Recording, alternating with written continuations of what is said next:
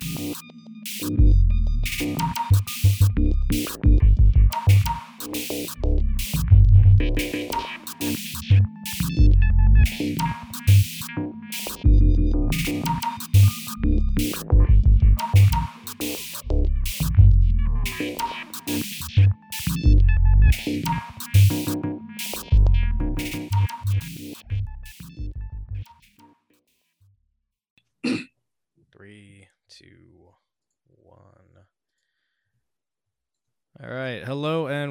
to episode 36 of the Benzo Rehab Dungeon. I am your host, Michael Deebs. It is March 26, 2021.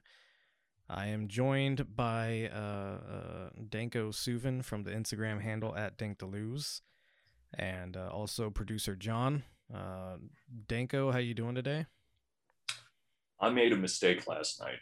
You did make a mistake last night. We're gonna talk about uh, that mistake in a second, I think. Um, In that case, I'm doing great. yeah, cool. Well, as long as we move past the mistakes of our of our past. Um, John, Uh, yeah, I'm I'm I'm good. I uh, other Seem- than having seem pers- my like perplexed by that question. yeah, well, how how am I doing? reading Jordan Peterson has like just like bored a hole yeah, you uh, in my brain. you didn't quite do the the the mind melting thing that Dorian and I did, which is um read the book like in its entirety. I I took a little bit of a shortcut here and there, but uh yeah, you you've you've suffered maybe longer exposure than we did. Yeah, John, 10, did you- 10 10 hours. I, I I listened to the audiobook with Yeah. uh, Jordan Jordan Peterson's uh, voice. Right. Amazing. Yeah. In some wa- in some ways, that might be worse because it's like no, that's that's what I'm saying. can- Like like you and I like we just we just beat our brains against the the, the text. and at least did it with our own like uh, inflections, Right, and, yeah. and whatnot. Yeah. Yeah, Cuz I cuz I can only read things out loud. here's, here's a good question for everyone on the pa- pod. I've been talking to a lot of people about this. It's a cognitive question because apparently not everyone has internal dialogues, and some people only like think in like single words and stuff. Right. Um, So was I just ableist right now or or what happened? I don't even know if that's ableism, but like people are have complicated brains. Yeah. Like what uh what do you guys like? You guys have like full dialogues or Um uh, what what I'll do is is sometimes if I'm reading and I read like a complex like sentence that that maybe isn't like straightforward, I will I will read it like under my breath sort of. Right. well Um, less less with reading because I think when everyone's reading they read words, right? And Right, sometimes oh, like okay, speak them. yeah. But when you're like thinking of concepts, do you like think things out in words or do you think things out in pictures or or a, a mix of all the above or what? What's the what is it biased towards? for, for me it's everything Yeah. like i think in pictures words conversation uh uh fake conversations with people that i know For sure. like what what would they say i can imagine them generally in their voice talking to to me Mm, like i just kind of figured that everybody could just think thoughts like that right. like I, when I when I first heard about this, that there's people that just have like, I guess they can only have like one. I, I don't even understand like what it is that they don't have really. It, it varies. I because don't- I don't I have realized it. that I'm I'm like a halfway uh, example here where I mostly think in something like abstract objects where uh, I don't know it's it's hard to articulate in words because it's not words, uh, but uh, but kind of kind of shapes where different ideas connect to one another that are almost like shapes themselves. But then I I think in words kind of in addition to that. But if I let my brain just kind of float off, it's mostly just kind of uh, something like images. It's not quite images. It's bizarre. But then yeah, I I know some people like one one person I'm pretty close with that exclusively thinks in like these objects and like has extreme difficulty verbalizing because of that. And I know some other people that only think in like one word at a time. And it's Yeah. just like I guess that's Yeah. the one that that uh I guess uh freaked me out the most. it's like a uh, word cloud. Yeah, because like I in words while talking to somebody. Like Right. the yeah that like and i guess i feel like maybe i've met people that might have like frustrated me in the past Uh, that maybe like uh like n- like people that interrupt uh to uh because they have to Right. fucking get something out right now or they will lose it because Yeah. they're either listening to you or they are asking you this question that's what I've uh, discovered with uh, with with uh, partners that I've become compatible with. I mean, ideally, you're compatible with someone who's your partner. That's kind of redundant, but but Yeah. is that uh, I I meet meet a girl who has like a kind of frustrating way of communicating because she like interjects a lot because she literally needs to interject because the thought is like there and then it's gone, and so I'm not that way. My thoughts are just like they're stuck and then they will remain stuck in like a perverse, uh, evil version of ADD, uh, where it's I can't be contacted, but only because I'm always distracted by something. Um, and so they'll interject, and I can allow them to interject because my thought is going to be there when they're done talking. Um, because I'm I'm just always waiting to talk. I'm never listening.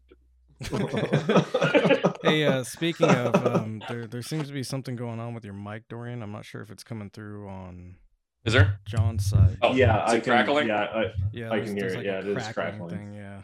I uh, I put it on top of my charging phone because Do I'm not stupid. do that. Yeah, that's that's Ah, gonna yeah. electromagnetic interference. That describes Yeah. perfectly what I was hearing.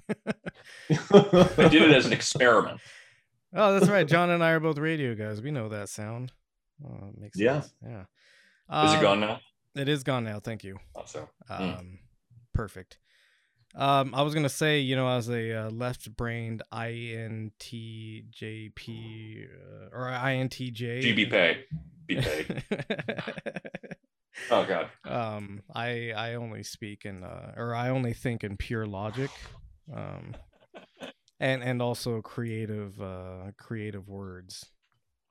You know, so my, my, my last little bit about this is that at first I thought this was a stress response kind of thing, and maybe it is, but I discovered in university that when I when my brain really starts like flowing with a concept and I'm talking in class, but then I've realized I do it in workshop and stuff too. And sometimes here, especially when we do like the deeper dives, Sure, sure, sure. uh, as soon as I kind of enter into like a verbal flow, I like kind of brown out uh, a little bit just because like I guess I guess just what's happening at that point in time is like so many of my cognitive capacities are dedicated to making words out of thoughts Right. and like continuing to stack them that a lot of my other like cognitive capacities literally just shut off. No, I, I I experience that sometimes too. Um, whenever I go into rants on on this Yeah. uh, on this show. Um, no, I, I I would it. Say I would say that um, when when I think about things, I do think about more conceptual, less like word based sort of Mm. things. Um, and that's why reading theory I think has been helpful in helping me like articulate some things For sure. because because it's it's hard for me to like take something that I'm just seeing as a concept in my brain and like put it into words when I'm like you know the the feeling that you get when you like don't know the thing but it, you know what's wrong and it's fucked up and Right. yeah I mean, like so much, so much of theory is predicated on this kind of like mapping things out as abstract models. right yeah I, I mean, like we're yeah, I, I deal with the- abstract concepts very easily I think right, and I think that might be kind of part of it, and because it's uh because that's primarily how I'm able to like make sense of things is very abstractly. Uh, but uh, but like Deleuze and Guattari are always talking about like machines and flows and assemblages Yeah. and stuff like that, and so they're like building these kind of mental objects that aren't quite objects that work on their own kind of physics, and I think that. Uh, yeah, yeah, yeah, yeah. and I think that's what that's why I do uh, enjoy reading so far what I have read of uh, both of them Yeah. um, because Dolce and Gabbana with with my like engineering background and stuff like that you know it for sure. makes sense to me um, anyway, yeah so put us off on a tangent. let's uh let's talk about jordan b peterson Oh God, it reminds me of last night. It's Yeah, flashbacks so already. we'll, we'll keep this a little bit short um we we have maybe some some book review uh uh items in our brains um but before we we talk about his new book and i guess dorian's disappeared into the I, I don't even know. It looks like a Hold on. top-down view of a panopticon. I'm not sure what the. Actually, it is. That's part of it. Oh, okay. Yeah. Um, Yeah. you're you're actually holding something up that the the camera is reading as a background. know. There we go. um, but yeah, that's uh that's from Maps of Meaning, and this is uh one of Jordan Peterson's. Unironically, his best work. Yeah, unironically, uh, it's, it's something. um, but yeah, you you uh you discussed that graph last night while or or diagram rather uh, while while drinking a copious amount of rum. Um, It was a bottle and a half night. It was a good choice, and I don't regret it now. And I'm not. I'm wearing this jacket because it's literally cold here in Southern California, not because I'm freezing for any kind of endogenous chemical reasons. right, of course. It is actually a little bit chilly out. It's a little chilly. You know, we've had a little bit of rain, but you know, coming from Chicago, I think that I, I think this is my problem, not the not the weather. it might be. I just feel cold all the time and I'm shaking. um so before we uh before we dig into the book, uh this Jordan Peterson's been on the uh the the talk show the round circuit. the circuit as it were, uh, especially with the intellectual dark web, uh, which Bret Weinstein belongs to. It's such a cringy. T- why? Well, it's Why because they're they're edge lords. They're edge lords. That's why. yeah. because because they're they're trying to act like the things that they're saying are prohibited and not part of like a ruling class structure of ideas uh, that that Yeah, are like and not clearly established and, and we were enforced by the uh, the powers that be. They're Yeah. they're actually counterculture in some way and not actually just representative of, of all power structures. Yeah, I mean, it's exactly the same thing with like Blue Lives Matter guys and the uh, the Punisher logo. Like, Absolutely, just- yeah. Like you, you don't Yeah. understand how hard it is to to have all these guns and all these legal authorities right. um, backing you. Um, so this is uh, this is Jordan Peterson um, talking to Bret Weinstein, and he's talking about uh, about hospitals um, and just the the high level intellectualism, um, which we'll we'll point out in a minute. But we'll just uh, we'll go ahead and watch this clip. Uh, go ahead, Yeah. John. Foucauldian Then kind of I uh, suspect if you- Sorry, go on. yeah, go you did the statistics properly, I suspect that that medicine, independent of public health, kills more people than it saves. I suspect if you if you factor in phenomena like the development of superbugs in hospitals, for example, that overall the net consequence of hospitals is negative. Now that's just a guess, and but it's and and it could easily be wrong, but it it also could not be wrong, and that is a good example or that's where my thinking about what we don't know has taken me with regards to the critique of what we do. The fact that it's even plausible is a stunning. Well, you know, medical error is the third leading cause of death. Yep. You know, and that doesn't take into account the generation of superbugs, for example. The generation of superbugs, or you know, if you're thinking, then I you know, suspect make- if uh, you did the yeah. statistics properly, N- n- yeah, I don't think anybody was thinking. No. I- By the way, I, I- I, I just checked the numbers, and for like Or maybe MRSA, and I know there are a few others, but like MRSA is the main like super bug that Yeah. killed twenty thousand people in 2017. So like probably not a leading cause of death. The Yeah, development le- of superbugs. le- less than car accidents and well, and, and also And- the the idea that medical error is the third leading cause Also of wrong. death. It, not only wrong, but most of the studies that conclude this aren't taking into effect that like the people who die from medical error Well- are already in the process of dying. it's it's also Yeah. it's also it's an even worse misreading than that because Well, yeah, no, uh, of course, per- it's, it's worse. due to this per the CDC, it's not medical errors, it's accidents as a whole. So we're talking about factory accidents, Right. car accidents. It's not medical errors, you fucking idiot. It's oh that- wow. statistics piss me off so much. This always happens. Every time we bring up statistics, it fills me with rage. yeah, that's that's something. Uh, that's something that All I'm accidents are in to- hospitals. Fuck you. Sorry. Go on. No, go ahead. Uh, go it. off, King. Uh, no, I was gonna say like that's, that's one thing that I'm I'm starting to realize is that like, you know, I I could learn all the statistics in the world, but like, I don't know. The the the statistic argument doesn't fucking matter to me. Like, uh, well, actually, if you look at all the data, it, it turns out that most uh, accidents happen in hospitals, and therefore hospitals are the leading cause. Of, like, who fucking cares? Like, most of the time when somebody goes to a hospital, it's because they're already in a life or death situation. Um, Right. If Yeah. medical error in a hospital is what what kills somebody, well, like at least they had a chance at not dying. Um, Right.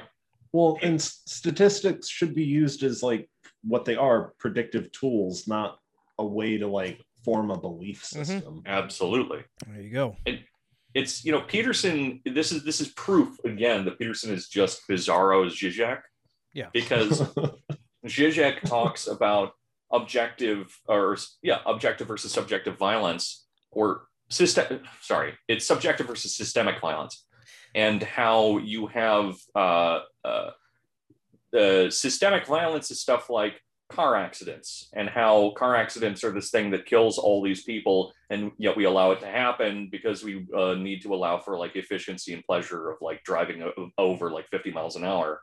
Um, and i mean his his conclusion with that is a little uh, less uh, hysteric than this one. Um, but then you have peterson who's taking like the same statistic but applying it exclusively to hospitals in this like weird is this Anprim? Is that what he's becoming? Is that what's well, happening? and, and and it also is worth noting that uh, immediately after saying that, he says, "This might not be true, he does that all the time. but it It's- could be true." And it's like, well, the the could be is literally like the spinning teapot around Mars that you can't prove Yeah. but could exist. It's it's not worth Well- bringing up because it's it's uh it, in order to disprove it, it's like you would have to prove a negative somehow. And the fact that he says it with the confidence that we're seeing on the screen right now is like i'm sorry guys. He's i i'm i i try to and i generally do give people kind of like the benefit of the doubt as in like they are just systemically ill kind of people who are just like they genuinely believe what they say and they've just got brain problems uh, but peterson is absolutely a fraud and he knows it yeah. and this is this is absolutely all a grift um yeah and this isn't my only reason for thinking that obviously but no, uh, there's pl- yeah. plenty more behind all of that, of course. sorry Uh, john i think you were starting to say something Yeah, before ahead, I, Oh, uh, I think I did lose my train of train of thought though.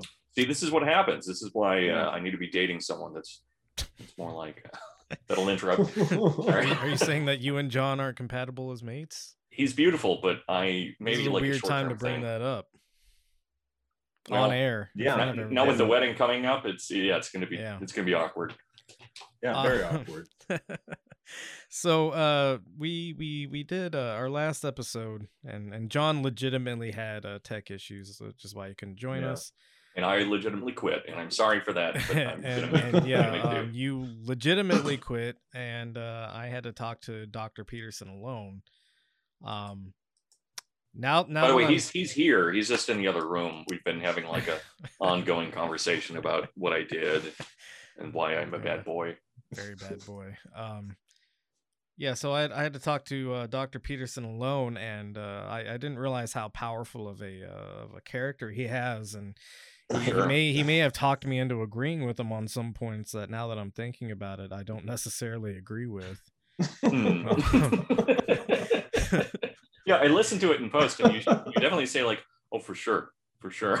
Yeah, yeah I, and you know I now now I kind of empathize with people like uh, like Dave Rubin and uh, Jimmy Dore who who have on like horrible ghoulish uh, characters who are acting in bad faith and, and yeah just just let their ideas steamroll them because now now that I've experienced that um and I and I wasn't doing a bit or anything I just you know when when when Jordan Peterson's powerful strong voice hit my ears like that I I could no longer resist it and I I felt myself or I found myself falling victim to to his uh to his honeyed words I guess I would say Absolutely. Absolutely. um so so yeah we'll we'll go ahead and be real here for a second uh as real as this this show can ever be um that was a bit obviously You can Uh, only be hyper real. Yeah. yeah dorian dorian didn't quit For um, real.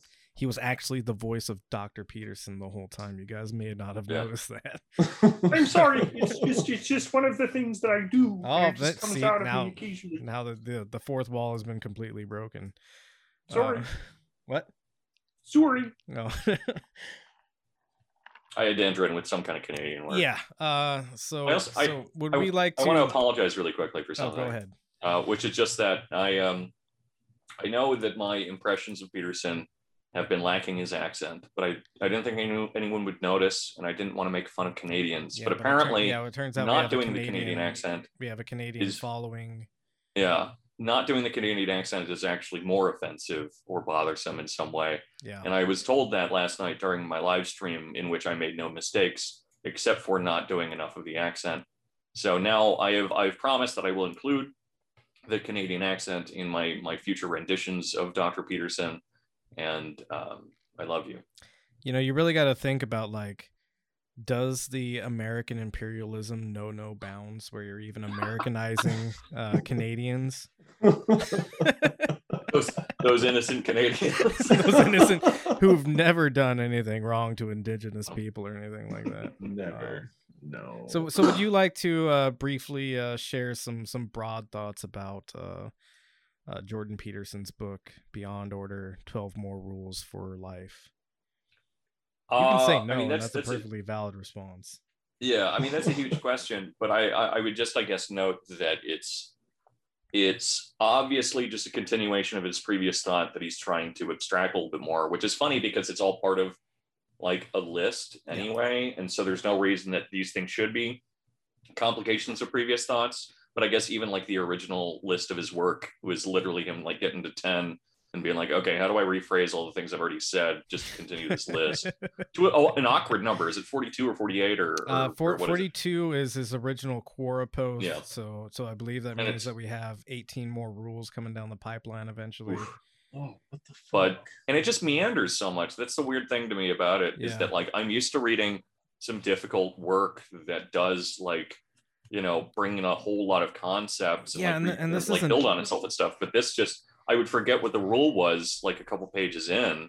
'Cause I'm because an idiot because he's, also, he's but- diverting himself so far from wherever he starts when Yeah. he's talking about the rule and you know it's it's yeah, not like, it's not return, difficult like to Harry read Potter because be- Pinocchio. yeah it's not difficult to read because it's like complicated wording or like words that have like you know complicated meanings behind them or anything like that it's it's difficult to read because it's such a meandering mess and you know he's not talking about very high level concepts he he literally relates pinocchio to christ um Oh, uh iron Like, man to christ Harry- Harry Potter's parents are his heavenly parents. Like, Mhm. are Yeah, they God? no, but yeah. they were real people, though. I don't. exactly Or because- I guess not. I don't. They they died uh, in a car crash when he was a babe, and so he never got to experience them, and so he uses that as like a metaphorization of them being heavenly, I guess, because his only like the only parents that he knows in life are his like shitty aunt and uncle. Is it the aunt and uncle? i never read Yeah. the books I don't know. That's Yeah. That's my- go on, John. but it, it, it it's a it's a weird metaphor because I don't know, maybe I misunderstood. Maybe I misunderstood the metaphor. Like, is the metaphor that the heavenly parents are some type of god or his weird transcendent nonsense, right? Right. and so then his uh, material parents, which are the Dursleys, is Right. the metaphor then comparing the heavenly parents directly to his material parents, which like is existence in the material plane like abusive in nature. Like, I just think the metaphor takes it in a weird place. So it, It totally confuses me. does. Um, if if I'm gonna if I'm gonna do an affirmative reading of Peterson like I was doing last night, um, and the, the recording's lost, so I, I might as well continue this a little bit. So this fucking graph that he uses, um, it, it seems to actually like really well consolidate his thought. It's just that his thought is nonsense to Yeah. start with exactly but um, so he he has this thing that he refers to as the pre-cosmogonic egg, which is a word that you could never possibly uh, consolidate in any way, like called the pre-cosmic egg or the cosmic egg or the cosmogenic egg or the egg or the, anything like that. Um, so it's this thing that he never well, really you have to understand, where the fuck Dorian, comes and from. I, and I hate to interrupt you here. You have Mm. to understand that not everybody sees the egg as a beginning point. I'm So- sorry. Go on. so there's no pre-cosmogonic chicken though, as far as I know. Uh, yeah, I, I, But- that but- was a shitty joke. but but in the pre-cosmogonic egg, there's the production of Yahweh, and like literally Yahweh, um, as well as the what's the term he uses? It's the um, Yeah, you got the you got the board over there. the Yeah. uh, the void, which is composed of matter and the deep. And so, like within this like framework of something that is productive of everything, I guess, which God knows who that comes from. It's just like a one weirder step into infinite regression. It's because it creates God as well as matter. And so, like God and matter are actually on like a equal and reciprocal playing field where they both began kind of simultaneously and inform one another and try to like gain a unity. And so like his heavenly parents and his physical parents are in like a weird like Jungian shadow versus like your higher self way. They actually are unified, but this is all predicated on something before this like that contains that. It's it's in it's madness but but and but you're Yeah, you're on the right path thinking that that's what he's doing but he also knows that's what he's doing. So is he, he's worse than like I, I actually haven't looked that much into uh peterson's uh uh like apologetics for god. Sure. Uh The but it sounds like he's worse than fucking william lane craig. Yeah like yeah right. and and william lane craig just literally just says fucking $20 words one right, one right after the other. Right. I mean Yeah. so the the Pe- peterson's whole relationship to god is kind of based on like the ontological argument Mhm. which is it kind of kind of gained a little bit of like uh, popularity on the internet by people like phrasing it in even more ridiculous ways even though it's kind of ridiculous to begin with but the ontological argument is by descartes and i mean a lot of people thought this up but descartes is who we kind of give credit to but which is essentially the idea that god is perfect because god is god um, in order to be perfect uh, he must have all the qualities of perfection we consider one quality of perfection as being, and thereby God, by being perfect, is. Uh, so it's kind of insane, and like Descartes, uh, like gives more backing to this to like justify his bizarro take here, but that's really like behind a lot of Peterson. That was also kind of I brutalized a little bit, but but Peters that's essentially Peterson's like backing here, but he adds this thing where everything is connected to some kind of like mythic truth in our like shared experience um, of, of the world.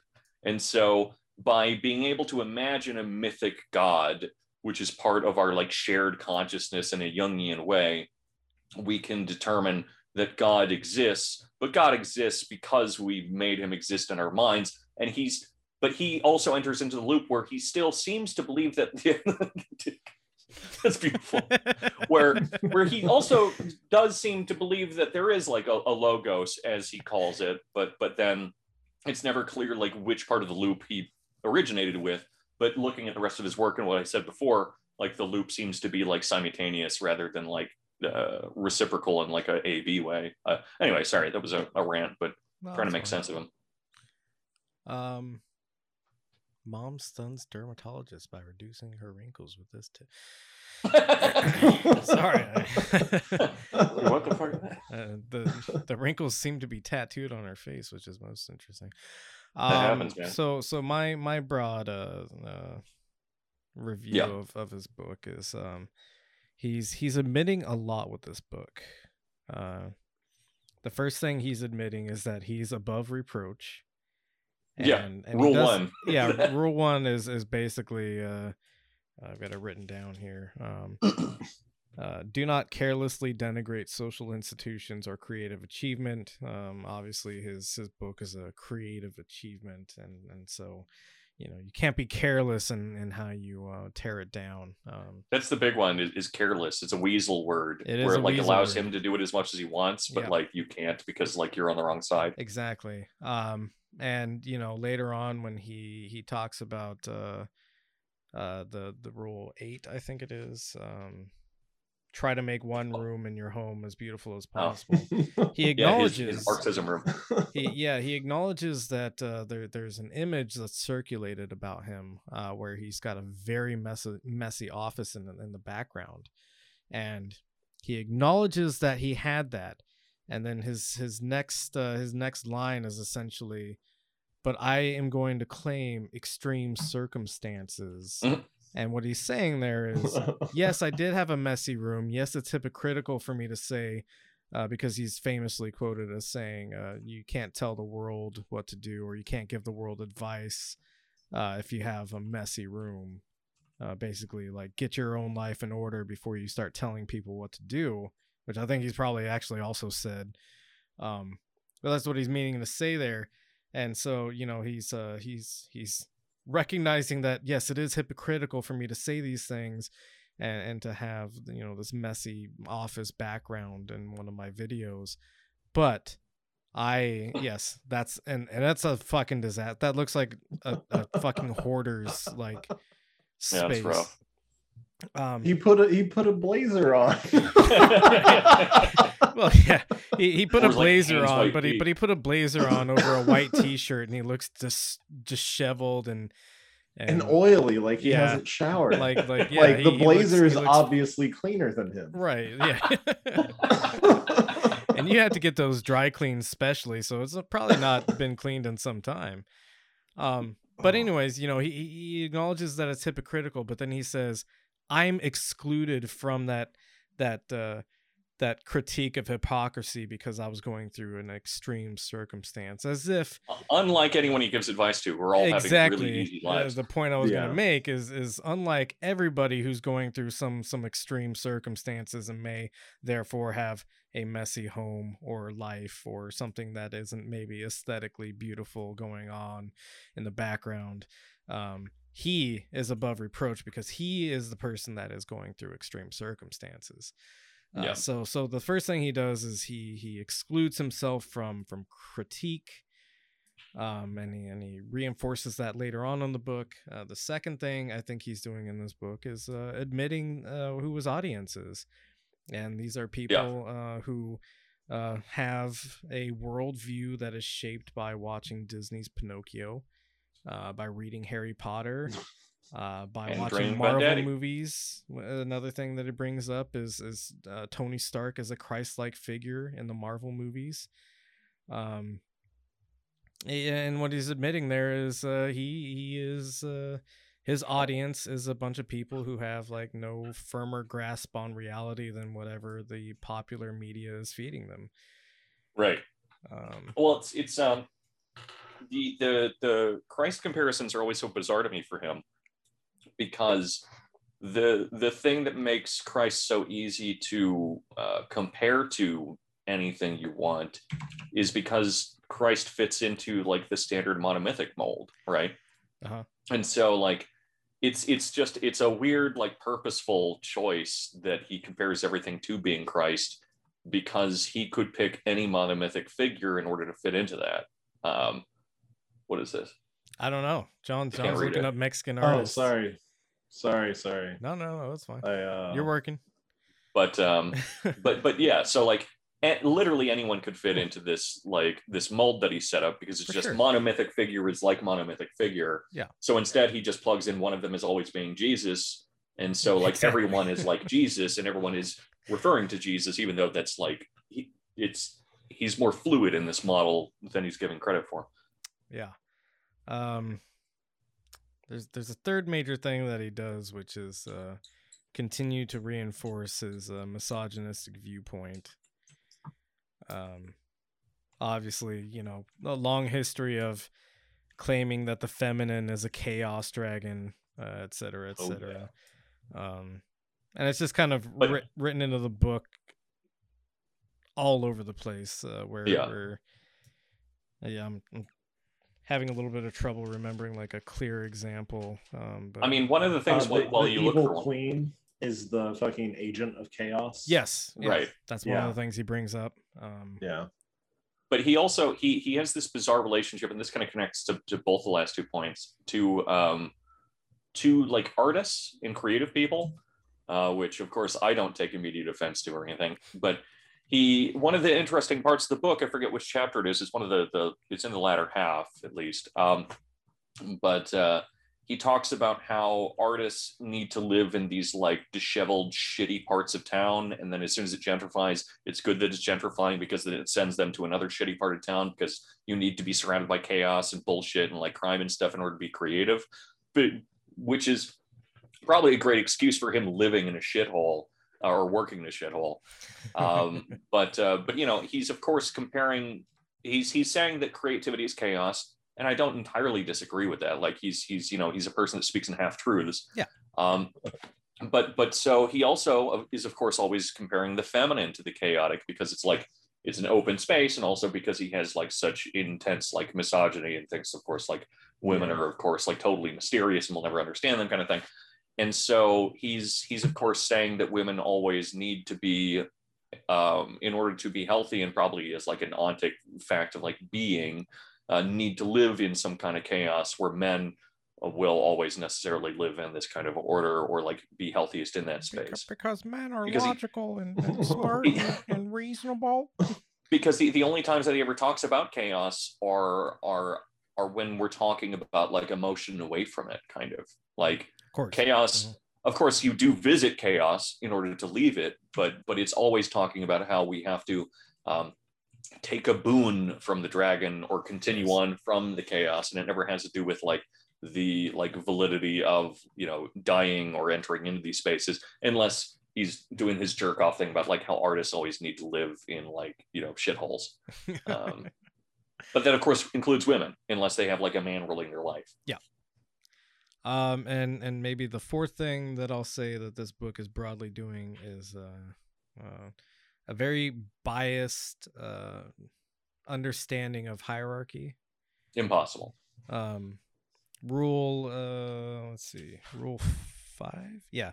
Uh, rule five: Do not do what you hate. Uh, starts off with a story about somebody who uh, works for some corporation, and the corporation decides that uh, flip books are no longer a, an appropriate term. Uh, and the reason is because um, flip is a, uh, a racial slur for uh, for uh, Filipino people, and you know, obviously, you know, whether or not this actually happened is dubious at best. Uh, Right. But but the secondary thing is like, okay, so corporate exists as a hierarchy, right? Like all the people in the corporate structure are are part of a hierarchical structure. Um and yeah, a competence hierarchy. yes, a the one he competence really hierarchy because because Jordan Peterson's one of Jordan Peterson's core beliefs is that people are in the places they are based off of a merit, right? Yeah. And so, you know, he's he's challenging the idea that corporate has the right to say whether or not flip book can be used in in the corporate structure. And then his next uh, his next rule is abandon ideology, in which he uh, he decries the evils of challenging hierarchy and established order because all of these people are in the places they're in for a reason. So he immediately like trips all over his own like weird skinny stupid penis while trying to explain um I these these two rules uh and yeah, I mean that's that's that's that's the fourth major thing I, I would say he's uh he's doing in this book that's just fucked up and, and stupid and wrong. Yeah, I mean, it, it the, the the comparison between the two there, it's um, it kind of exposes like what his his thought actually is with this, which is that hierarchy functions off of like an it's it's an ontic thing rather than like an ideological one. Yeah. Where because he he he used to he doesn't bring them up as much anymore, but he used to like obsess over Pareto distributions, which is essentially like um, it's it's a um, uh, God, what's the word? Um, not geometric it's it's it doesn't matter uh, or arithmetic but but it's it, it, it essentially means that the higher you go up into a hierarchy, the more consolidated power that there will be, uh, and that the lower you get down into it, the more people are going to be uh, there, and so that any kind of uh, framework is necessarily going to consist of one or two like people up at the top, a very small percentage that own most of the stuff or have most of the competence, which is that's a weird like way of uh, of adding to it this competency Yeah. thing and that with with each step down you of course have less and less allotted to them until you get it's it's essentially just the bernie sanders thing of the 1% Yeah. but he's saying that it's a good thing and that it's just a fact of life that things always work in this way Well, Jeff Um, Jeff Bezos is obviously a uh, superhuman force, and that's why. yeah exactly The most Um, because he's he's actually just way more uh way more competent than you, and uh Yeah. and he deserves all the wealth and power he has. right but he's and, and he's Yep. he's essentially saying But this if like- his corporate structure said that you can't use the term flip book, right Right. but yeah it's it's not even so much that he's saying that like it's moral or good that these things are are, are the case of course he does end up saying that Yeah. in in kind of uh, roundabout ways or at least ethical if not moral but he he's just saying that This will always be a part of the world, and there's nothing that we can do about it. Uh, and I'm sorry, but that's Yeah. just what it is, and you'll never fix anything. because if you just- struggle against it, you're bad actually. yeah yeah because you're you're you're you're disrupting this like natural hierarchy that functions for a reason Yeah. you're inducing chaos Uh, so so that's all I have left on on uh, Jordan God. Peterson's book. Um, John, if you have any uh some thoughts that you want to share. Yeah uh you guys actually uh, uh covered a lot of the things that uh i thought were uh well weird about it. So i'll just talk about my experience. I really felt it, it was like up and down like back and forth. Like it it felt like uh because i listened to the audiobook like i was listening to somebody that was bipolar. Because like at first i was like okay maybe i'll give him the benefit of the doubt and he's trying to humanize liberals a little bit in the beginning of the book but then immediately starts to like demonize like feminism and liberals through his like weird metaphors and stuff like that. For sure. But uh and i don't know when he arrived to a point at any point in the book or like a conclusion which to be fair i'm only at rule 11 But- or whatever number it is I, I wouldn't uh, I wouldn't hold your Uh, breath for for any kind of conclusion because as as we talked about this is this is part of a list of or, or what was originally 42 rules. I think he I I, I does the original Quora post actually exist still? i don't know I, I kept meaning it, to but- look that up and I never got around to it, but uh yeah, I mean if if uh Oh, yeah. if the Quora list is any uh, indication uh, we still have 18 more rules, and maybe maybe at the 42nd rule he'll finally reach some kind of conclusion. yeah but the problem is like so you know it, it gets less and less cohesive as time goes. Of it really becomes more chaotic. It's it's so bizarre. Yeah so i decided to actually take a note instead of just like processing i guess my like emotions through listening to jordan peterson for 10 hours uh, but the, one of the things that uh, he started talking about is art.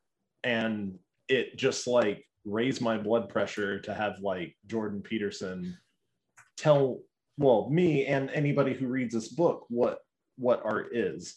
Like uh so uh yeah the the land you know the land uh you do not know and the land you cannot even imagine which that fucking chapter title.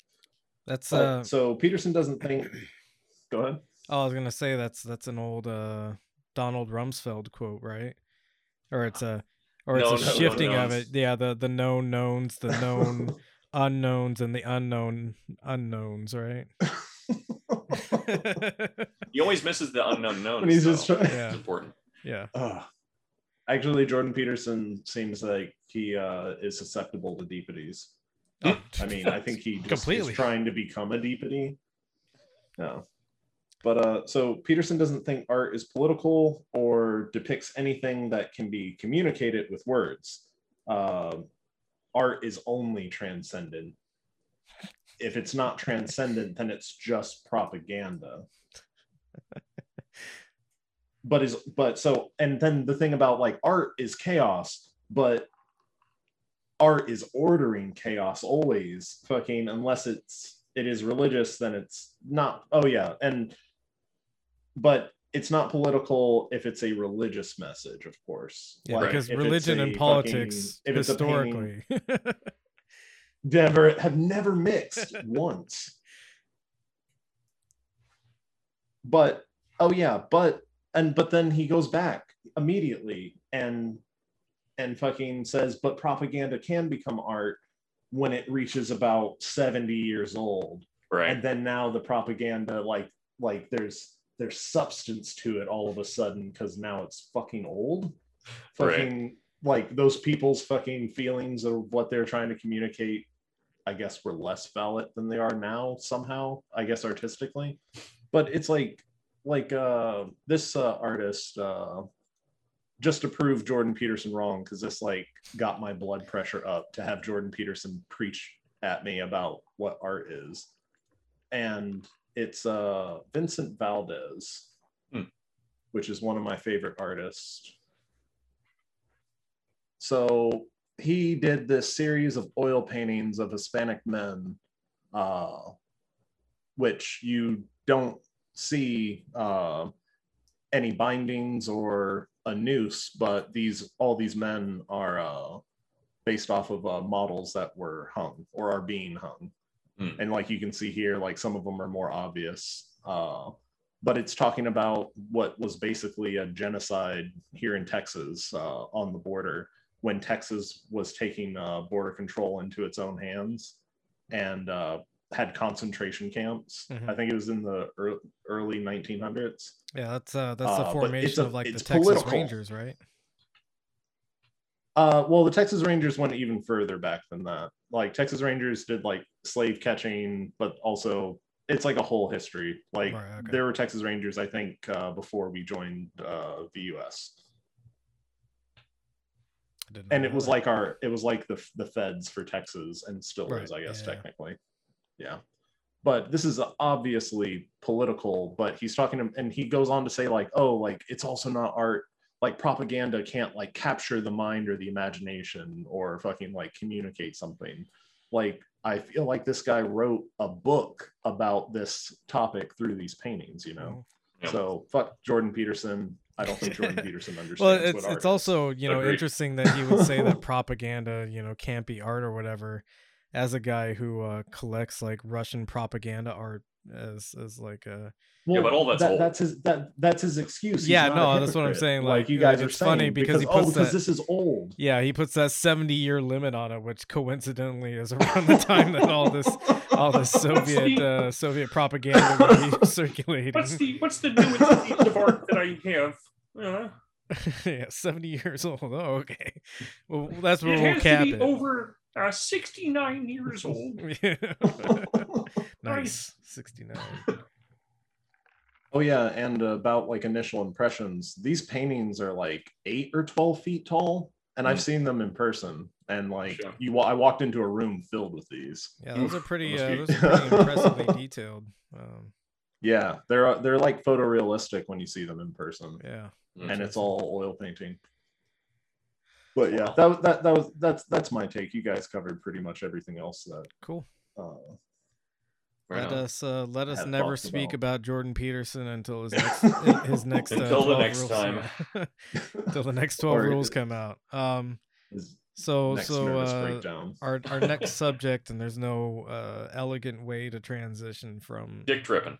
you know what they're both they're both old weirdos uh president biden um had his press conference um His his first one on his own. yeah his first one on his Dare. own uh without uh i guess any any direction besides whatever his talking points were um no shadow puppets in the background. yeah so let's go ahead and uh, we'll go to timestamp number nine Pinocchio Um, Christ. Uh, or, or we'll go to uh nine minutes on on the Oh, timestamp okay. sorry i don't know why i said number nine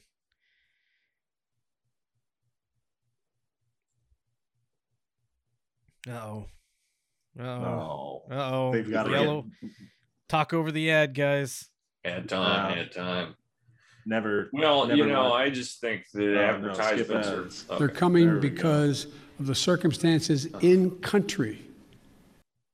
VA loans are arguably What? the most Oh, powerful mortgage product on the market. Here are five circumstances- I didn't do anything. One, you country. in yeah, country.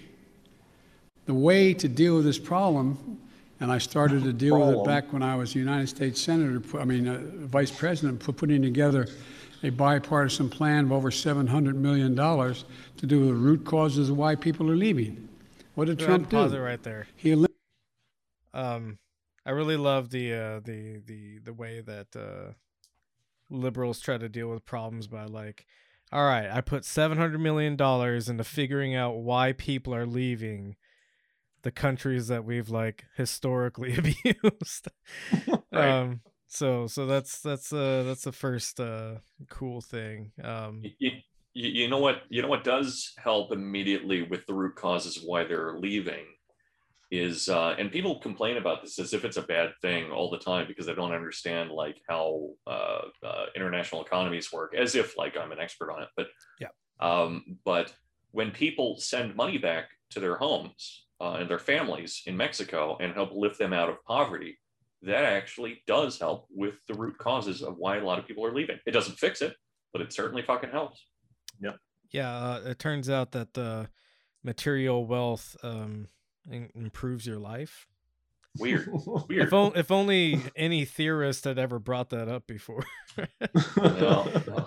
We should call it like historical materialism or something. I I don't you know. I don't like the sound of that term actually. Sorry. Yeah, kind of Yeah. sounds dumb. it sounds like something Jordan Peterson would say. Yeah. oh. No! Uh, so go ahead and let it run a little bit longer. All right. eliminated that funding. He didn't use it. He didn't do it.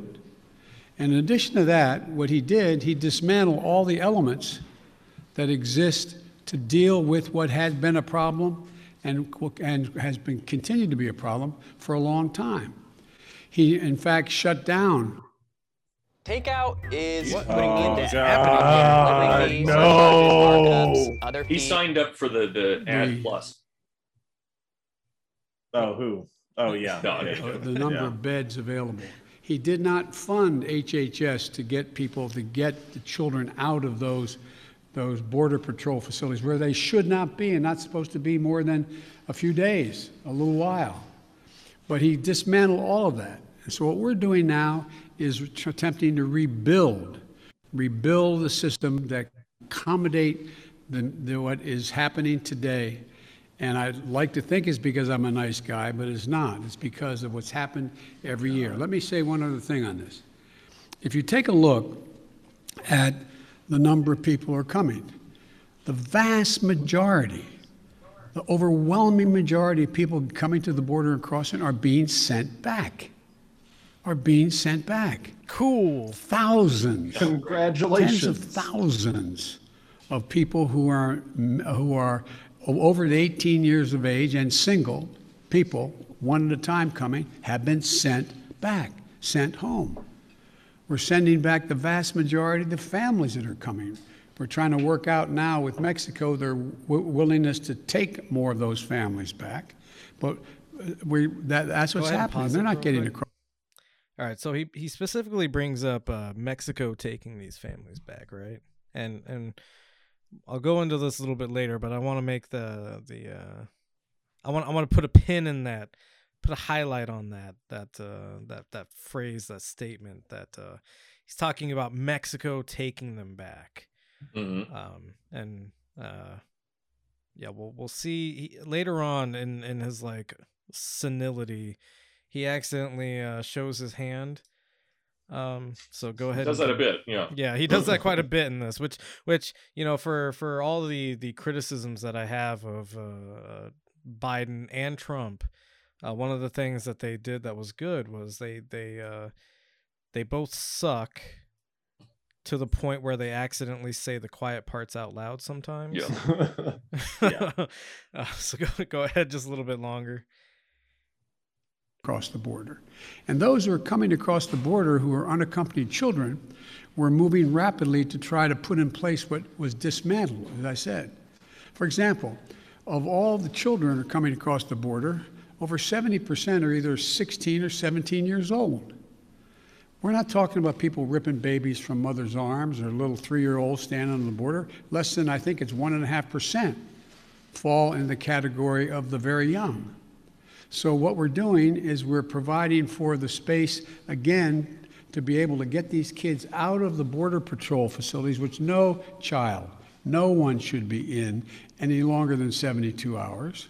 And today, I went to, for example, I used all the resources available to me, went to the Defense Department, and, and the, the Secretary of Defense has just made available Fort Bliss, 5,000 beds.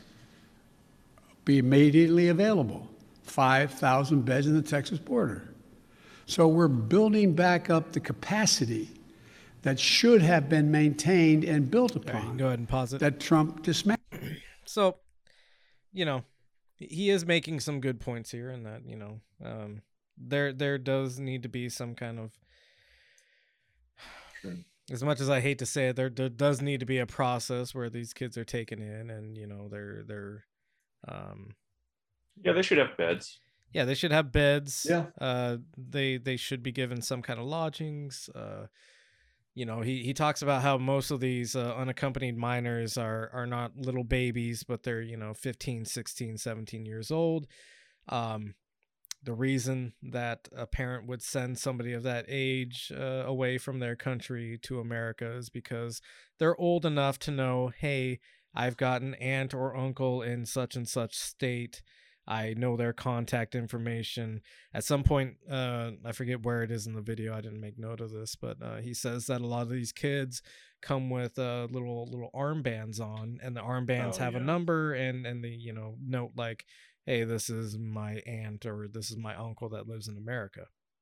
So, the the concept that these kids need to stay in these these camps is kind of like mm. disingenuous because you could probably just call that number and and he does to his credit talk about how you know they're they're setting up systems for you know calling these people and figuring out and and there are some necessary you know security measures that need to be taken like identifying that they are actually a relative and stuff like that I mean, he, he was he was more ambiguous about it per per my memory. Maybe maybe that's off, but he he doesn't say where these family members are that that have the, the the phone numbers attached. And and my reading of it when he was speaking is that these are families back home that they can be sent back to.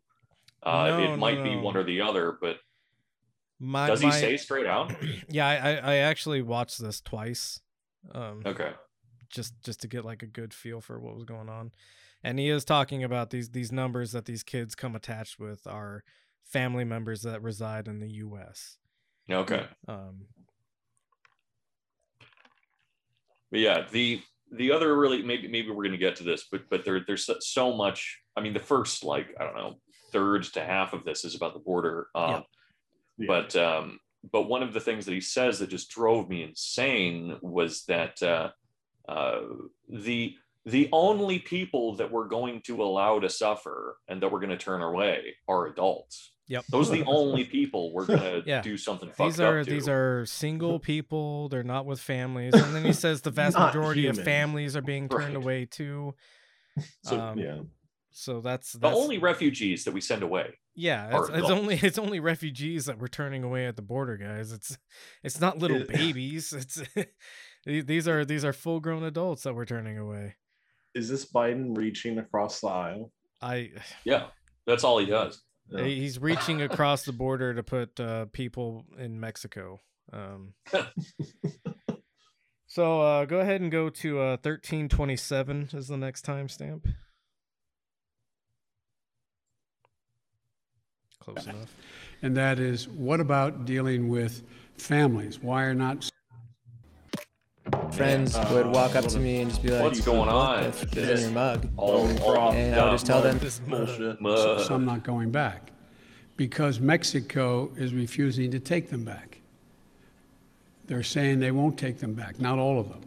We're in negotiations with the president of Mexico. I think we're going to see that change. They should all be going back, all be going back. So The only people we're not going to let sitting there on the other side of the Rio Grande by themselves with no help are children. And what we're Yeah. doing there, and it's Just- important just full point to families, not understand. I know you understand. The only people we're going to allow to stand there without help. The only people we're going to allow to stand there without acknowledging that yes we and, and this is why you know it's great that he's so senile uh, because uh, somebody who's on top of their game wouldn't have said any of those words uh, right. Yeah. probably um so yeah Like, uh, again it's like he's misreading the room. It's like right. it's like he thinks like they want to hear him say that I'm- he will I'm killing mercilessly deport all the foreigners or something. Right. Stop calling me a nice guy. I'm not a nice guy. Stop trying to help me. Stop trying to help me. Um go ahead and go to uh 1721 he's talking about the filibuster here. And i think it really just needs to like i know that this is maybe ableist or whatever um Okay. but uh this is clearly a person who doesn't have their brain altogether anymore. Uh and this is a this is a, a- a clear indication of that. So uh 1720 if you want to go ahead But here's the deal. As you observed, I'm a fairly practical guy. I want to get things done. I want to get them done uh, go ahead and pause real quick consistent with what we promised. So sorry, uh, did I mention he's talking about the filibuster here? Yeah. Okay, I did. Okay, sorry. Yeah. Go ahead. Man, he looks like he is shitting his pants. Oh, Oh, he, yeah. he could be. He's probably wearing Depends. I don't know. And again, that's ableist, but I don't care because he's an oppressor. And they're they're they're paid for with taxes. Yeah. Uh, so it's our depends. Yeah, these, these are our Depends, and I want some of that shit if he's gonna shit in my Depends. Give me Joe Biden shit. Uh, go ahead. What's the. American Go ahead. Go ahead. All right. people. And in order to do that, in a 50 50 Senate, we've got to get to the place where I get 50 votes so that the Vice President of the United States can break the tie, or I get 51 votes without her. And so I'm going to say something outrageous. I have never been particularly poor at calculating how to get things done in the United States Senate. So the best way to get something done, if you if it holds near and dear to you that you uh, um, like to be able to, anyway, I'm we're going to get a lot done, and if we have to, if there's complete lockdown and chaos as a consequence of the filibuster, then we'll have to go beyond what I'm talking about. Which which he's talking about something. Go ahead and pause it there. Um, Let me say something insane. I, back in my day, I used to know how to get things done. he was about he's about to tell us another story about corn pop and the gang or something like and then he's Right. like, I don't know, I was told not to say this anymore because it's weird. I I think it, but doesn't it like? Uh, I think there's a follow up later on where he go like he just was like, "Oh, I know how to get things done in the Senate and Congress. I was a senator and congressman."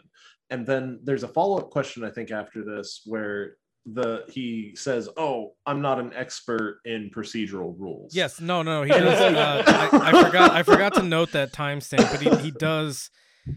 Uh, he does specifically say that he doesn't know exactly how the parliamentary uh, uh like rules work for something that he Right. wants to get done, and it's like, bro, you've been in the Senate for like forty fucking years. Yep. You should be at this point an expert in how the Senate works, and then you know pairing that up with what he's saying right now, which is that like I've never been bad at calculating how to get things done in the Senate. Um, so obviously all over the place. Uh, go ahead and go to uh, 2054. Um, he he reiterates the point uh, that the the vice president is going to look into why people leave uh, South American Uh, countries. Do you mind uh, if I insert? No, no, no go uh, ahead. one at Ab- absolutely. Yeah, if if you got something that's Yeah, in between this- those points.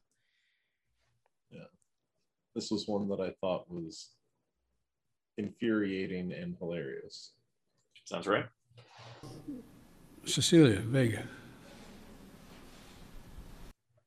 Meet your next pillow. uh, oh, it's another. It's another pillow. The my pillow guy. Yeah.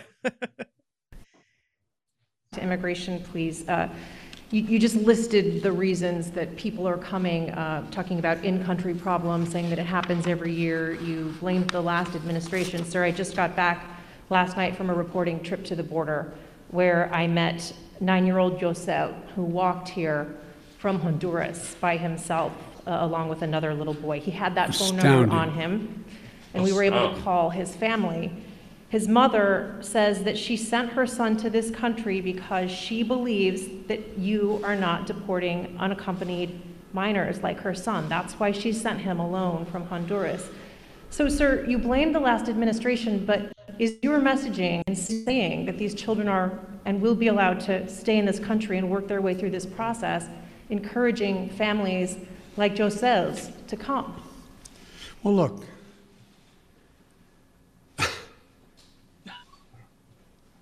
The idea that I'm going to say, So real quick, I was I was I was watching this at one half time, Hmm. and so now this like all the senility of his responses are like hitting me real hard. No, you're, you're saying that Like, you were watching I it want- at I want 1.5 you guys to- speed, not one, not one half. Yeah, one Right. yeah. Okay. Oh, sorry, one point five speed. Yeah, I was like, damn, that- I want you guys to hear this. Yeah, no, he he he, he wanted to to, to belabor every one of Biden's points by by halftime. I mean, to take, to take notes, sometimes I've watched things at like 0.75 or something. So like, All right, go ahead. I, I was actually speeding it up. Like here, Right. like, Which I would never he do. look. He sounds like if an unaccompanied coherent child person. ends up at the border, we're just going to let him starve to death and stay on the other side. No previous administration did that either, except Trump. I'm not going to do it. I'm not going to do it. That's why I've asked the Vice President of the United States yesterday to be the lead person on dealing with focusing on the fundamental reasons why Texas area homeowners. If you have a power why like Texas this area inside, homeowners? Blah blah blah. All right, so so what I'm gonna do is I'm gonna set up a, a benzo. Well, actually, there is a benzo rehab YouTube, and I'm just gonna I'm just gonna uh, get the. You're gonna Prime soak up the, the 10 bucks a month. Yeah. Yeah. Yeah, I need I need another subscription Okay, for this project. Like I need a hole in the head, but might as well. We got to have a serious serious broadcast here. Uh, but yeah, when you when you speed him up like that, he uh, he seems like a much more normal uh, person. Right. Yeah, I, I I could believe that he's 68. A, a little bit on a little bit on the uh, a little bit on the Ben Shapiro side of things, but but much more uh, yeah, a little bit. much more much more aware and capable than than the actuality. Yeah, it makes him seem a bit more manic and less uh, tired. Right. in the first place. It's because of earthquakes, floods. It's because of lack of food. It's because of gang violence. It's because of a And whole range of So things. go ahead and that uh, when pause I was- it right there. Um, the reason that people are leaving South America is not because of earthquakes and floods. Uh, those those happen all over the world. Uh, they happen in America, and nobody's leaving America because of earthquakes and floods. Um, the reason that people are leaving uh, Southern American countries is because we've destabilized them to the point where they're uh, mostly in in uh, in uninhabitable um, to to regular people who don't want to live a life of like brutal murder and crime. Um, right. so you know the the the uh, the the idea that he's positing here that these people are leaving their countries because of uh, earthquakes and floods uh, is dishonest at the very least. Yeah. Um, Oh yeah. Well, and it's it's it's evasive because it's like I mean, like everybody at this point should know that South America and Central America are the way that they are because of the United States. For Like, sure. Well, ones that are I mean- I mean, this- maybe not every single country, but Well, lots of the yeah. problems that are going on in Central and South America are directly results of American interventionism. and and you know organizations like the CIA ad- admit as much at this Yeah. point. Uh, it's like, Yeah, yeah, we we did fuck up uh, uh, Guatemala, which we'll talk about in a little bit. Um, Right. Because he uh, It's he fucks up and shows his hand. yeah, it's it's really funny how how obsessed these people are with like uh if if we end up leaving, you know, uh, Afghanistan entirely, then we're going to destabilize the whole region while we're purposefully destabilizing South America. Yeah, exactly. Um, and that actually uh, rolls nicely into uh, so so what we just watched was the the timestamp that I was going to give you uh, before you said that you had something between them. Um, so we'll go to uh, twenty five thirteen. 2513. 2025.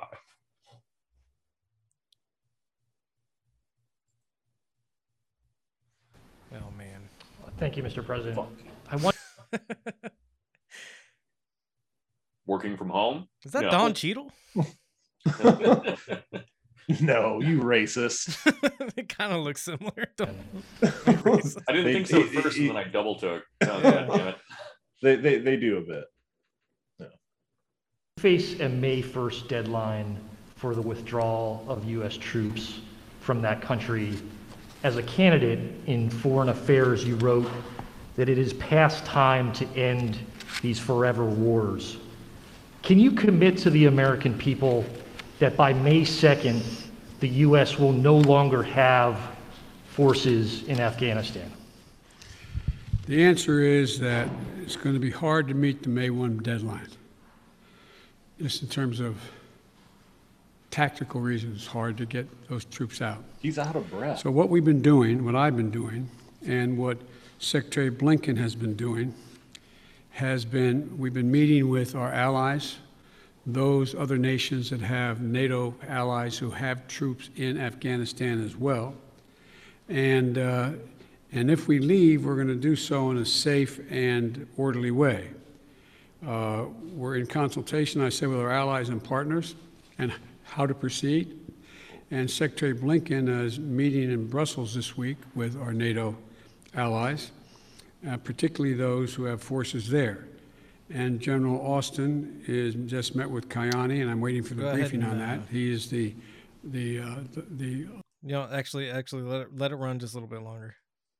leader, quote, in Afghanistan and Kabul. And uh, there's a UN-led process that's beginning uh, shortly on how to mechanically get people, h- how to end this war.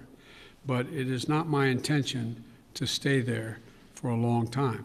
But the question is, how and in what circumstances do we meet that agreement that was made by President Trump to leave under a deal that looks like it's not being able to be worked out to begin with. How, how, how's that done? But we are not staying a long time. You just said if we leave. Do you think it's possible that we We will leave. The question is when we leave. Do you- Sorry, do you believe, though, it's possible we could have troops there next year? I, uh, I, I can't picture that being the case. All right, so go ahead and pause it. I close my Close I your close eyes. my. Yeah. Uh, so you know, this is uh this is another instance of the uh the the establishment doesn't want to admit that Trump was president and that uh, while Trump was president, we made deals uh, or broke deals uh, in the case of Iran. Iran. Um, and uh, basically, you know, they they don't want to uh, they don't want to admit that uh, America made deals during this period of time that we now have to uh, keep, right? like, Yeah. uh, it's it's it's very dishonest that uh, you know America made a deal and now the ne- the new administration is saying, oh well, we can't keep to that timeline because of all these problems that we have. And it's like, Yeah. no, we we made a deal as a country.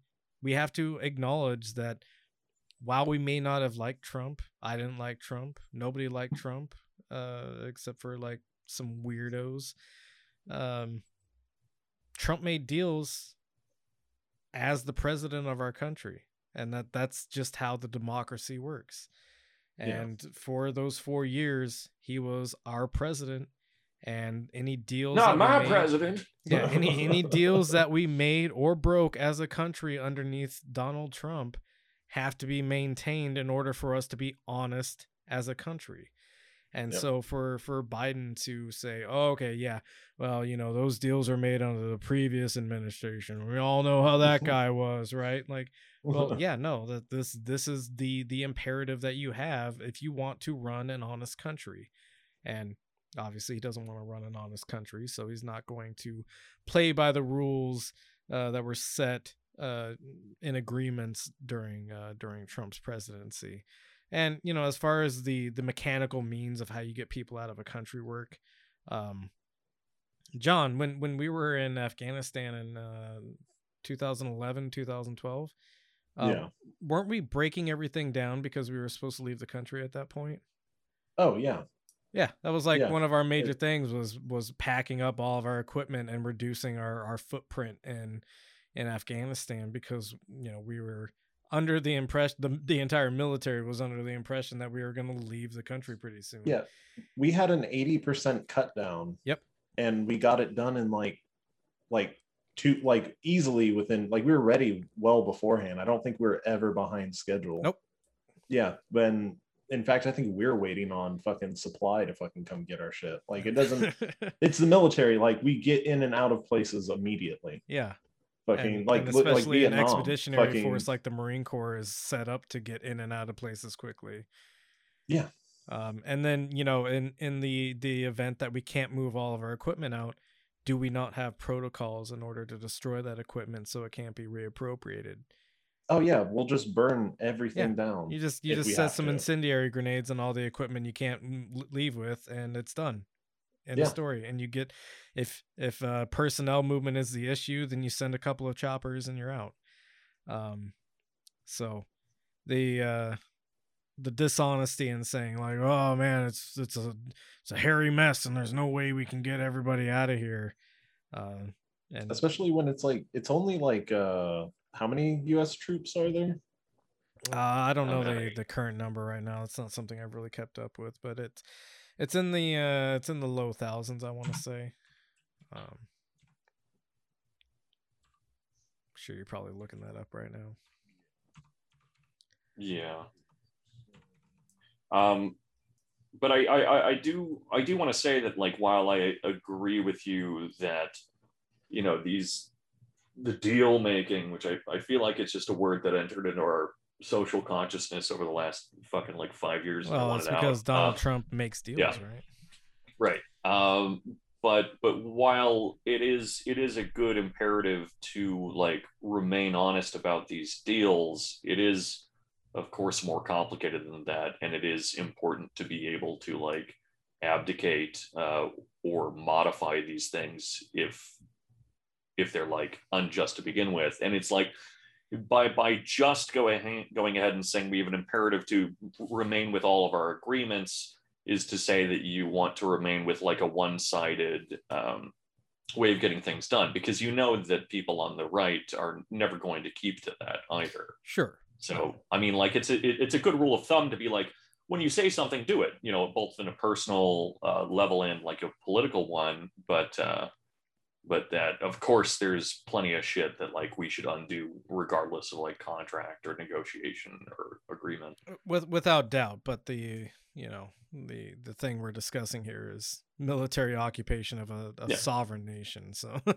Yeah. right right right, right. And just just just you know uh, no, no, I, I get the point you're making, and I and I I, can do agree agree. I do agree. yeah well, and Afghanistan are are they our al- allies at this point, like Iraq is, or are they not?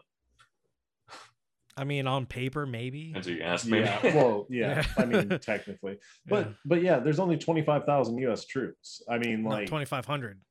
or twenty, yeah, sorry, twenty five hundred. Yeah, twenty five hundred U.S. troops. That's I like, said, 10, like, 10 low, low thousands is what my my ballpark was. So This Yeah. uh, this article through the New York Times is also claiming that we have we may have like a thousand more troops than the numbers say. Of So, course. Yeah, of course. Yeah, but yeah, I, I guess that makes sense. But 10, 10 or 15 plane fi- flights and a, a bunch of missiles, and we're out of the country. Right. Yep.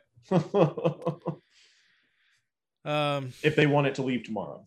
We don't have the resources for that kind of thing. No, absolutely. No, not. no. there's there's no way we could possibly. We've got budgets and stuff, man. Yeah, it's not like we have more tanks and tank drivers in the U.S. military. Jesus Christ. Yeah, that not- is true. Yeah, like a a massive amount more than actual drivers. But for sure. and and part of the reason is that uh, there there was this weird like I don't even know what to call it. There there was this weird idea that uh, because the Soviets used tanks in in the Afghan invasion, that people in Afghanistan would be like especially put off if we went in there with tanks.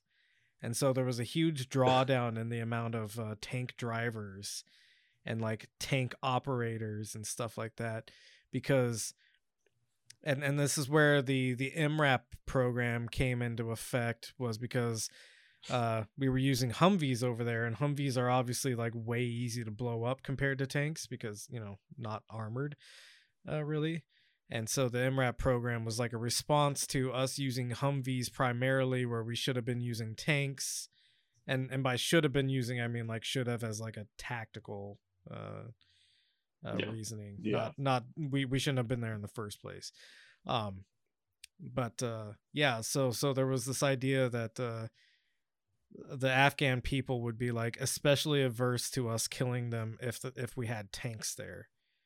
And and so part of winning like the hearts and minds of the the Afghan people and you can look this up. This is like absolutely fucking true as like part of the the military doctrine and how we invaded Afghanistan. Um but yeah uh so yeah it was just like this this weird bizarro concept of like oh okay if we bring tanks in like the soviets did that's going to make them hate us but if we bring in humvees and shoot at them all the time and kill them at like extreme rates like i think At least they're not doing it with tanks. yeah at least they're not doing it with tanks and and you know we've got ptsd associated with tanks in Af- afghanistan um Hmm. so yeah Cool. interesting little tidbit there maybe uh go ahead and go to uh 2741 All right, let's see. oh that's, that's actually imme- immediately after what i what we're at Oh, yeah Okay, uh, Kristen. Okay. Thank you very much, Mr. President. Given the conditions that were just laid out at the migrant facilities at the U.S. border, will you commit to allowing journalists to have access to the facilities that are overcrowded moving forward? I will commit when my plan very shortly is underway to let you have access to not just them, but to other facilities as well. How soon will journalists be able to have access to the facilities. We've obviously been allowed to be inside one, but we haven't seen the facilities in which children are packed together to really give the American people a chance to see that. Will you commit to transparency on this issue? I will Mr. commit to transparency, and as soon as I am in a position to be able to implement what we're doing right now. And one of the reasons I haven't gone down, I have all my, my chief folks have gone down. So I commit to being transparent when I can. when it's convenient transparent. when when No, it doesn't let- look let you see bad i swear to god i'll show you my clean room Yeah, I'll, I'll show you my phone. Just let me delete some text messages Yeah. really quick. exactly um so that that was uh yeah you guys caught on why i wanted to bring that up um go ahead and go to uh 3320 uh just just a bizarre statement that uh that dorian will immediately recognize um it's, it's about birds Mm. oh Yeah. God. Voters, voters. And so I'm convinced Whether you're building dynamic this is Verbs. the, the, Graph shame, the shame of ads we'll be able to stop this because it is the most pernicious thing. This makes Jim Crow look like Jim Eagle. I mean, this is gigantic. You can tell he like thought that through beforehand And too. Like he had that loaded. Like And do what the in my power. fuck? Like, how do people not see that this guy speaks maybe a hair better than Donald Trump? The hair is, is Like- generous and some. Yeah, like that's as generous as I c- as I can be. That like he has a few more coherent sentences in an hour long fucking speech Right. than Donald Trump does. Yeah, and so what, he, what he's talking about here is the uh, uh, Voter vote- suppression. Yeah, the voter rules that- suppression that's happening in places like Georgia, where they're, you know, no longer going to allow people to hand out water bottles and and uh, uh, voter lines. Um, voting is going to be like restricted a bunch. Uh, absentee ballots, except in like the most extreme cases, won't be allowed anymore, et cetera, et cetera. Uh, I honestly don't know what uh, this makes Jim Crow look like Jim Eagle means. Like, is he saying that this is this is Jim Eagle, and we used to have Jim Crow, or is he saying Jim Eagle is the old rule and this is now the new Jim Crow? I Yeah, he's saying fucking this is the new Jim Crow, and it makes the old one seem real patriotic and cool and decent. I This guess by I don't know. I, comparison I feel like this is Yeah. actually not as bad as Jim Crow was. Yeah, that's the On- on that's an what makes objective it so bizarre. Yeah. Yeah. Like when when we used to uh not treat black people as equals at all might have been worse than like just trying to suppress their vote. I don't know. Yeah. Well, Um, that yeah. eagle, the eagle's an- our national bird. It's generally considered something positive. Like it's yeah, almost like and, he's saying it's, it's, great. like well, well, Biden is actually a revolutionary figure who was uh, challenging the the status of the eagle in American culture. So woke. Yeah, Such a super leftist. woke. Um, go ahead and go to uh thirty four ten,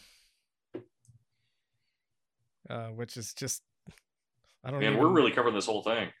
Yeah, no. Uh, after this, it uh, it's gonna skip like ten minute blocks. Uh, I've Thank only got two more two more clips from this that I really want to hit on.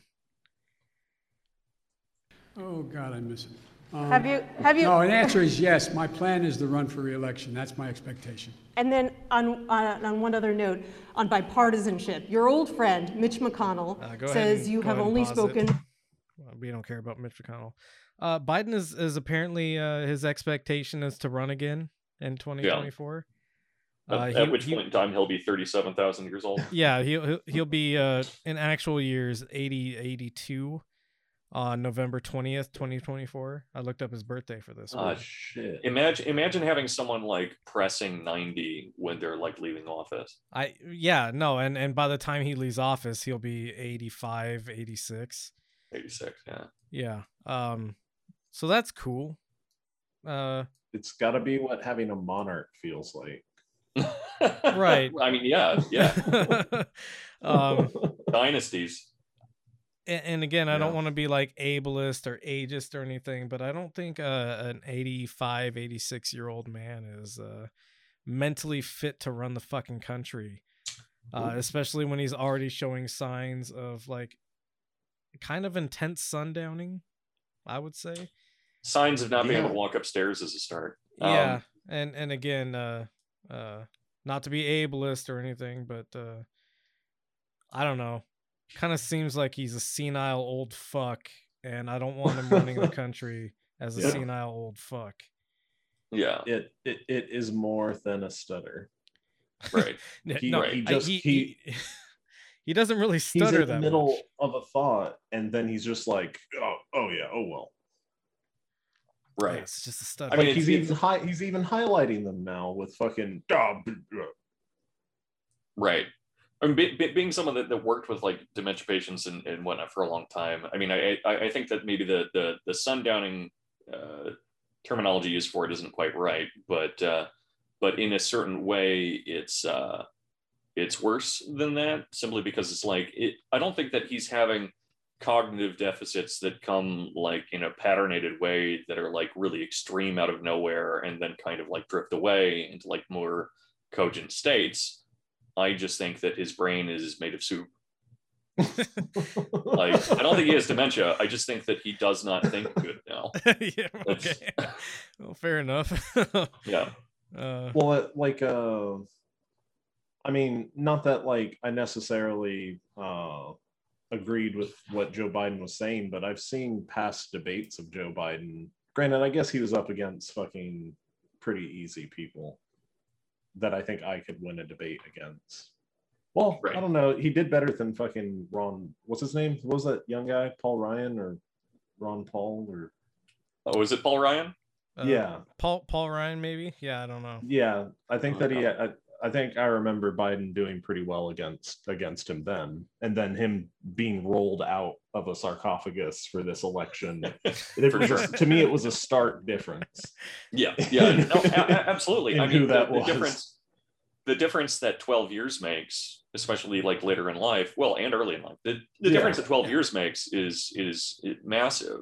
Um, yeah, yeah, yeah, yeah. It, it, it, it is scary. I, I'm just, I'm, I'm uh, uh, careful with with certain like terminologies and, and stuff like that around like uh, dementia and whatnot because of my own Oh, experience. But yeah, yeah. um, but yeah, no, he's definitely he is absolutely uh, on the wrong side of uh, some kind of hill. on, on the wrong side of whatever his brain is. Yeah. Which may be soup.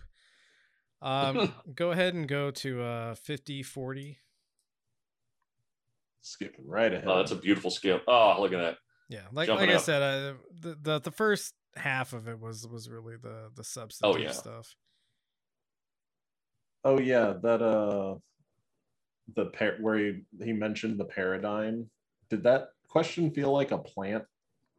Uh yeah, I uh, mean like from, obviously uh, Biden is not shifting the paradigm between workers and and uh the the owners of capital, but uh he's Yeah. he's going to try to tell you he is.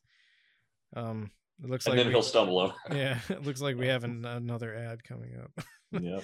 by by President, the uh by the next I know you haven't uh, had a chance to address. uh by the next podcast I'll have a uh a premium set up. Uh so, Hell yeah. so we don't have to deal with this. Um Colorado, uh, you had said to stay tuned for actions that you might take on gun control. Wondering if you've made a decision either about sending the manufacturer liability bill that you had promised on day one to Capitol Hill, or executive actions like going after ghost guns or giving money to cities and states to, to battle gun control. All the above. It's a matter of timing. As you've all observed, successful presidents, better than me,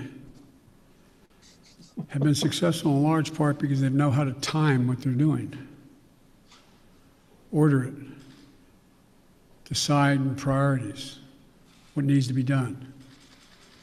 The next major initiative is and I'll be announcing it Friday in Pittsburgh in detail, is to rebuild the infrastructure, both physical and technological infrastructure of this country, go ahead and go ahead and pause it real quick. so that we can compete. So, not to uh, diminish talking about infrastructure because infrastructure is important, and he does have some uh, some good thoughts on infrastructure. Um, to to his credit, uh, but the the question that he's arrived at this from is about gun control. Right. And he has not at any point addressed any kind of substantive idea about gun control or what he's going to do with gun control. He's just immediately like stepped in a completely different direction towards infrastructure. He does say Yeah. some good things about infrastructure and talks a lot about how, you know, we have like 20,000 or more like failing bridges that are in desperate need of repair, uh, lead in drinking water in lots of different uh, municipalities. Um, You, you know what would fix uh, all that stuff is a new deal. uh, yes, perhaps a, a new Your deal federal jobs is- program is- and- yeah, a new deal that is maybe green. Um, I don't Yeah, know. that would be ideal too. Yeah. Wow, Yeah. think about that. Um, Upgrading things to like renewables and whatnot. Crazy. which uh, which he's opposed to. But and the, the construction industry is like ready for. Oh, Right. absolutely. Like Yeah. they, the the construction industry is prepared and ready for the Green New Deal, and have they've been preparing for it for like 15 years. Well, because if, Yeah. if you're if you're a smart uh if you're a smart business person, you see the trend and where it's going and you prepare for where the trend is going to go right so you go okay yeah we're we're we're going to be any time now tapped up to start installing solar panels everywhere start installing wind, wind turbines everywhere so you get ready to to have these structures in place so that when your company is contracted to make you know millions or billions of dollars in this new emerging field you're you're prepared to do that Yeah. and uh when when you have somebody that's that's uh, opposed to that but is still talking about infrastructure it's like putting everything in limbo in this weird like where do we actually go from here sort of uh sort of state i guess No. um so was that was that a dodge or uh soup brain? right. little, little column A, little column B. yeah it's when it's when you're it's when you're you've got the uh the alphabet soup and you like stir stir it around and like the word lol pops up in the in the letters or something It's a new it's a new term for us, a soup dodge. yeah a soup dodge soup dodge. um so uh let's see uh go ahead and go to 58 uh 53 round round there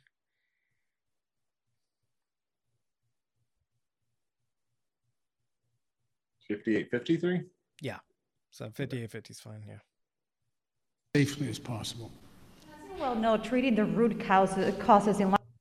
I was. Oh my.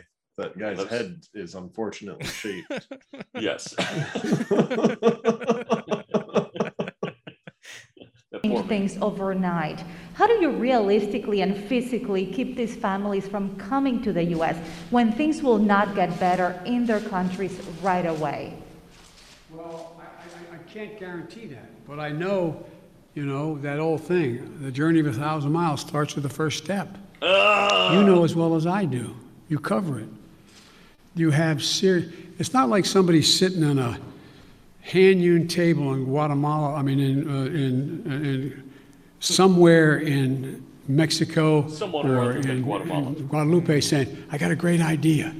Let's sell everything we have, give it to a coyote, have them take our kids across the border into a desert where they don't speak the language. Won't that be fun? Let's go. That's not how it happens. People don't want to leave. When my great grandfather got in a coffin ship in the Irish Sea, expectation was was he was he going to live long enough on that ship to get to the United States of America? But they left because of what the Brits had been doing. They were in real, real trouble. They didn't want to leave, but they had no choice. So you got we send them can't back. s- I can't guarantee we're going to solve everything. What was that? What'd you say dorian Oh, I said, so we got to send him back. Put him back in the yeah. um so so here's where in his senility he shows his hand because this whole time he's been talking about sending families back to Mexico, right? And Yeah. he trips up and he says Guatemala because that's where a lot of these refugees are coming from because we have historically destabilized Guatemala. Um they're they're coming here because uh, an entire generation of Guatemalans had, you know, their their family lives disrupted you know you're talking about like tons of orphans because um if you go ahead and click on the uh the the the first link that i sent or maybe it's the second link yeah the second link past this one Oh. um during the 1960s, the United States was intimately involved in equipping and training Guatemalan security forces that murdered thousands of civilians in the nation's civil war. Uh, so we uh, we destabilized that country in a horrific way. Um, CIA run project, of course. Um, and so when when he says, you know, this entire time that you know uh, we need to we need to send them back to Mexico, uh, he accidentally shows his hand here in, in saying Guatemala because that's where a lot of the refugees are actually coming from. And the reason that they're coming from Guatemala is because we fucked that country up. Yep. Um, so, so, So- this this article that I linked here, uh, papers show U.S. role in Guatemalan abuses. Uh, this is from the Washington Post before uh, Jeff Bezos owned it, so they were actually doing uh, journalism at this point. Uh, the next link is from the uh, the Panoptic, um, and uh, I'm not going to go through this whole article, but if you scroll down to the uh, the headline, uh, the devastating effects of American intervention in Guatemala, uh, again by the Panoptic. Go ahead and look that up and read through it. It has a really good history on what we did in Guatemala and why it's still affecting Guatemalans today. Uh, and that's the uh, that's that's the rant I have on immigration and Joe Biden. Um, Oh yeah, it's good. It's yeah. good. So so we're we're done with Joe Biden at this point. Oh, thank God. Um, our our last subject is uh who who here likes boats? I love boats. boats are pretty do you fun. like do you like big boats? The bigger the better. the bigger the, The bigger better. the boater. The the the bigger the boat can be, um, the better a boat can be. It's not the motion of the ocean; it's the the the, the blockage of the boat uh, uh, disrupting world economy. Uh, so yeah, you you wanted to talk about this, Dorian? I don't know if you have uh Yeah, anything just prepped. just just a little bit. Well, I mean, do, do you do you want to give a quick primer about like what exactly occurred? Yeah, so there's this big ass fucking boat. Uh, it's it's a gold class, uh, and and these these classes are all are arbitrary, of course, because I'm sure there was like a previous iteration of what a gold class ship was, uh, and it didn't involve like tens of thousands of uh, cargo containers. But this is our our modern understanding of what a cargo ship is. Um, a gold class uh, container ship uh, was was floating down the Suez Canal and uh, end up lodging itself sideways, uh, so that the canal is completely blocked. But Um, but before that, it Oh, yeah. drew for the satellite a dick and Right. balls. Yeah, and I, and I'm not sure if that was intentional. It seems like It something has like to be. yeah, it has to be intentional, right? So maybe The maybe the way to ruin your career. helmsman is uh, is like the the He's the Joker. Yeah, he, he's he's either the Joker or like the woke, wokest Marxist that's ever existed. Um, be, became is all the a, a seasoned helmsman. to the point where he's like operating one of the biggest boats that's ever fucking existed, uh, and decided to draw dick and balls before uh, stopping twelve percent of world trade. which is beautiful and and as as much as this is going to hurt like the uh the pocketbook because we will pay for this um yeah It'll take weeks to get it out, and it's going to be awesome.